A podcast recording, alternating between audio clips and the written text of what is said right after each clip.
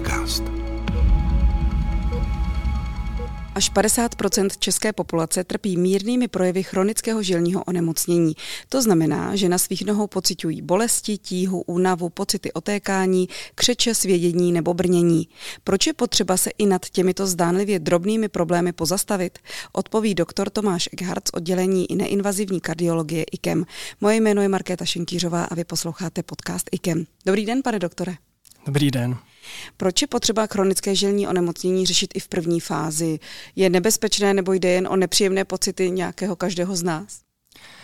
Chronické žilní onemocnění se často projevuje na první pohled nebo na první pocit s benigními projevy, jako je, jak jste už sama zmiňovala, brnění, pocit tíhy, pocit zvýšené únavy v dolních končetinách a často tyhle příznaky lidi podceňují.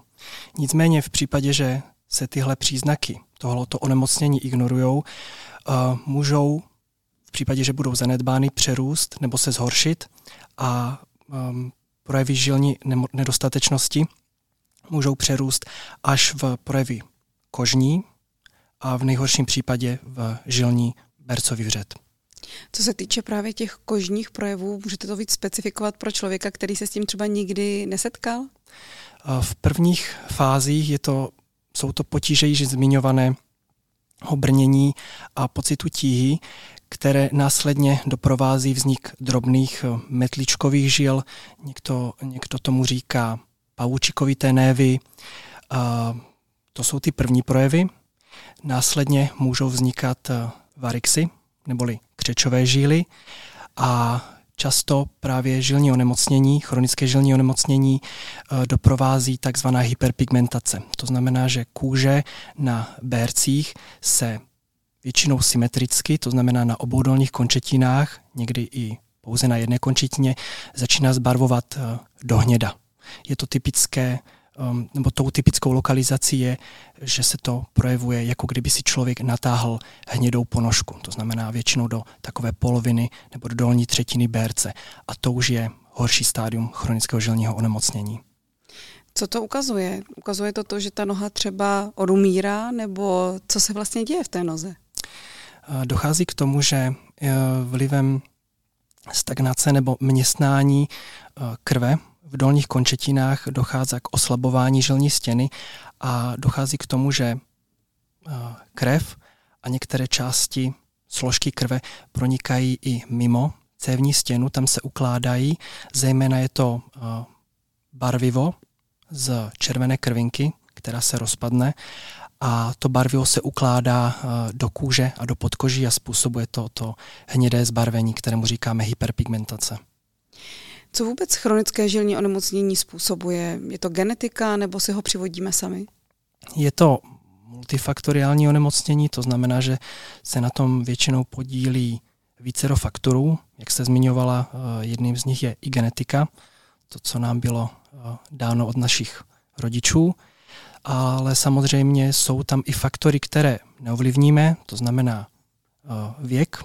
Vlivem vyššího věku stoupá četnost chronického žilního onemocnění. Další z faktorů, který taky nemůžeme ovlivnit, je ženské pohlaví.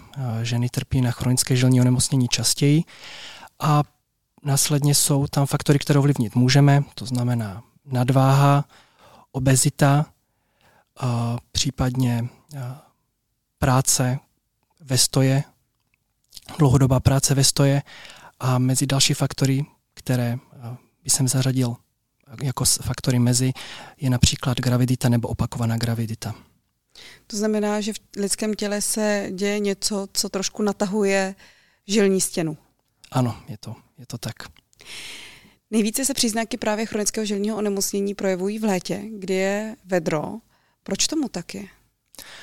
Odpověď je jednoduchá, je to zejména vlivem působení horka a pohybu v horkém počasí, horkém prostředí. Co tedy dělat, aby jsme si chronické žilní onemocnění ať už nepřivodili, anebo alespoň nezhoršovali?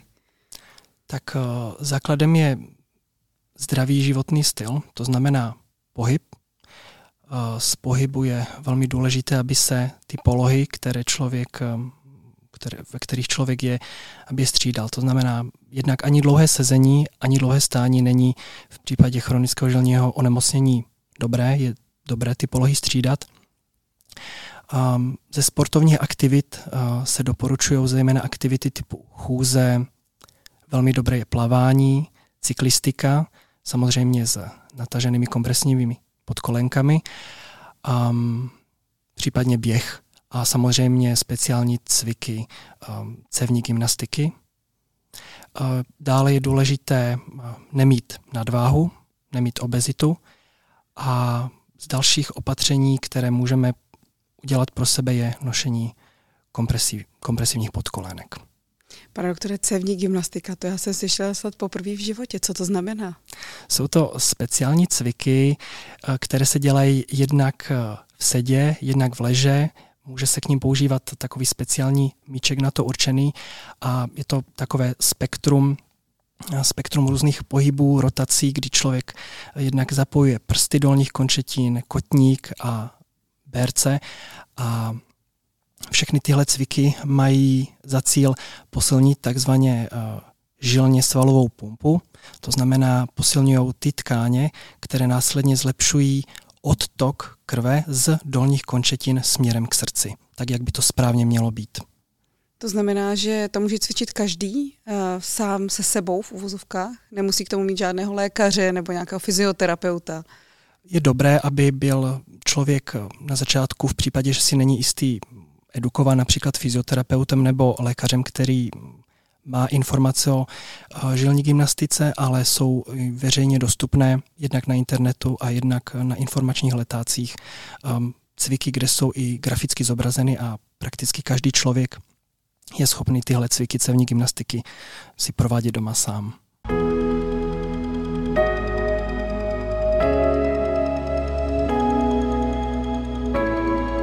Posloucháte IKEM podcast. Bavíme se o chronickém žilním onemocnění. Koho nejčastěji postihuje? Vy jste trošku říkal, že hraje roli pohlaví, že je to žena. Proč žena? Je to dáno stavbou cévní stěny. A to je vlastně primární faktor, který u žen přispívá k vzniku chronické žilní nedostatečnosti. Samozřejmě na žilní nedostatečnost nebo na chronické žilní onemocnění trpí i muži. Nicméně ženy jako takové častěji vyhledají pomoc lékaře, zejména když začnou mít první symptomy, únava nohou, bolesti křeče, případně pocit pnutí. Dále dalším rizikovým faktorem, který přispívá u žen k zvýšenému riziku pro vznik žilního onemocnění, je právě gravidita a zejména i opakovaná gravidita, která často chronické žilní onemocnění výrazně zhoršuje. Samozřejmě i muži trpí na tohle onemocnění v menší míře, na druhé straně ale bohužel muži často přicházejí až tehdy, když žilní onemocnění dospěje do horších stádí, které jsou hůře léčitelné a hůře manažovatelné. Vy mluvíte vlastně o dospělých, je to teda doména spíš toho produktivního věku nebo až staršího? První symptomy se objevují v produktivním věku, samozřejmě vlivem věku stoupá četnost, taktéž v případě, že si člověk překoná například trombózu, to znamená, že v žilách dolních končetin má nějakou sraženinu, to je taktéž jeden z rizikových faktorů, který může projevy žilního onemocnění nastartovat, ale dále jsou to i operační zákroky na dolních končetinách nebo v dutně břišní, kde může dojít k poškození jednak cévního systému, případně lymfatických uzlin, případně nervových zakončení a tohle taktéž může přispívat k projevům nebo k vzniku chronického žilního onemocnění. Proč chronické onemocnění léčit a hlavně kdy? Je dobré začít už hned na začátku při prvních příznacích. Pokud člověk má již zmiňované příznaky, je dobré obrátit se na svého buď praktického lékaře, internistu přímo na specialistu, který se cévními nemocemi zaobírá, buď na kardiologa nebo přímo na angiologa. Ten následně pacienta odešle na specializované vyšetření.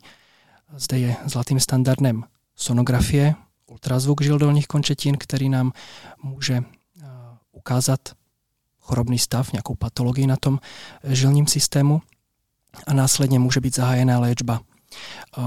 Ta léčba by měla být zahájena už v časných stádiích, zejména proto, aby nedošlo k zhoršování žilního onemocnění a aby jsme nedali šanci tomu, aby vznikl bercový vřed, který je bolestivý a často se velmi dlouze a špatně hojí. Lze chronické žilní onemocnění zcela vyléčit? Když už máte nějaké první příznaky nebo se vám objeví křečová žíla, dá se to zcela vyléčit?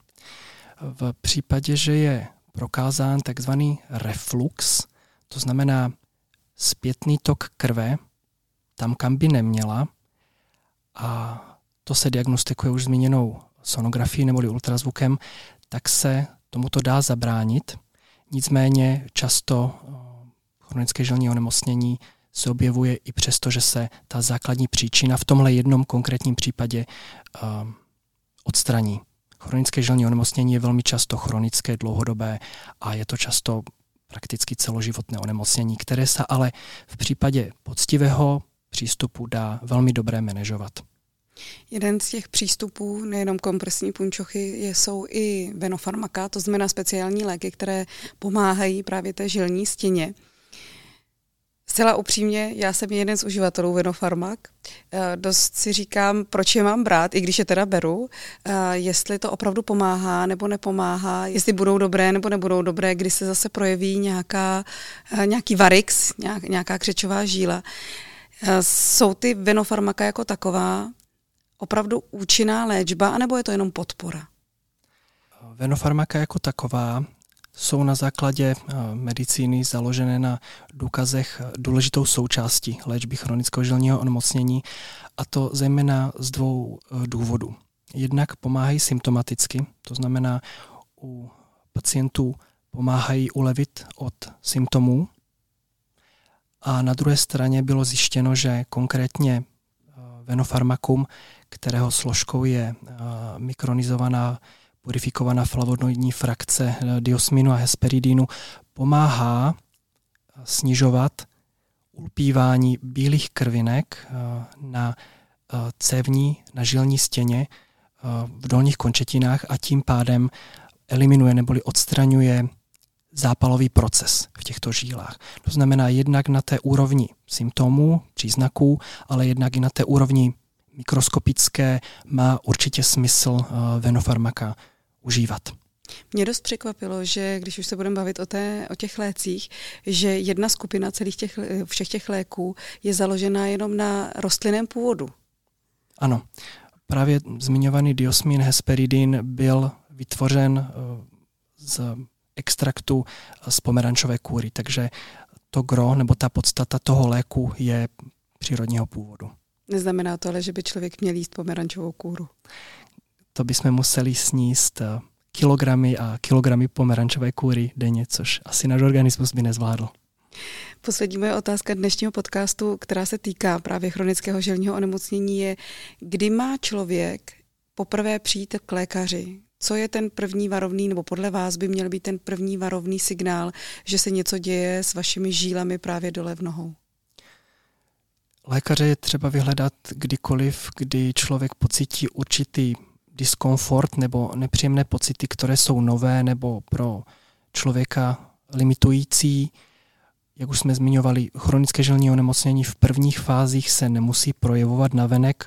Můžou to být jenom subjektivní pocity tíhy, unavených nohou, křečí, až následně se můžou rozvinout další příznaky, jako jsou buď malé metličkovité varixy nebo již velké varixy, velké křečové žíly, případně již zmiňované hyperpigmentace. Lékaře je důležité vyhledat i z toho důvodu, že ne vždy se musí prokázat právě chronické žilní onemocnění, ale může to být právě důležitý krok k tomu, k té diferenciální diagnostice, kdy se můžou zjistit jiné onemocnění, které se žílami vůbec nemusí souviset, ale můžou být velmi důležité a je nutné je léčit. Jsou to onemocnění ortopedické, neurologické nebo svalové onemocnění. Proto lékaře je třeba vyhledat, když se objeví první příznaky, aby se myslelo i na tohle. Říká doktor Tomáš Eckhardt z oddělení neinvazivní kardiologie IKEM. Díky moc, že jste dneska přišel, že jsme se o chronickém žilním onemocnění mohli spolu pobavit. Děkuji.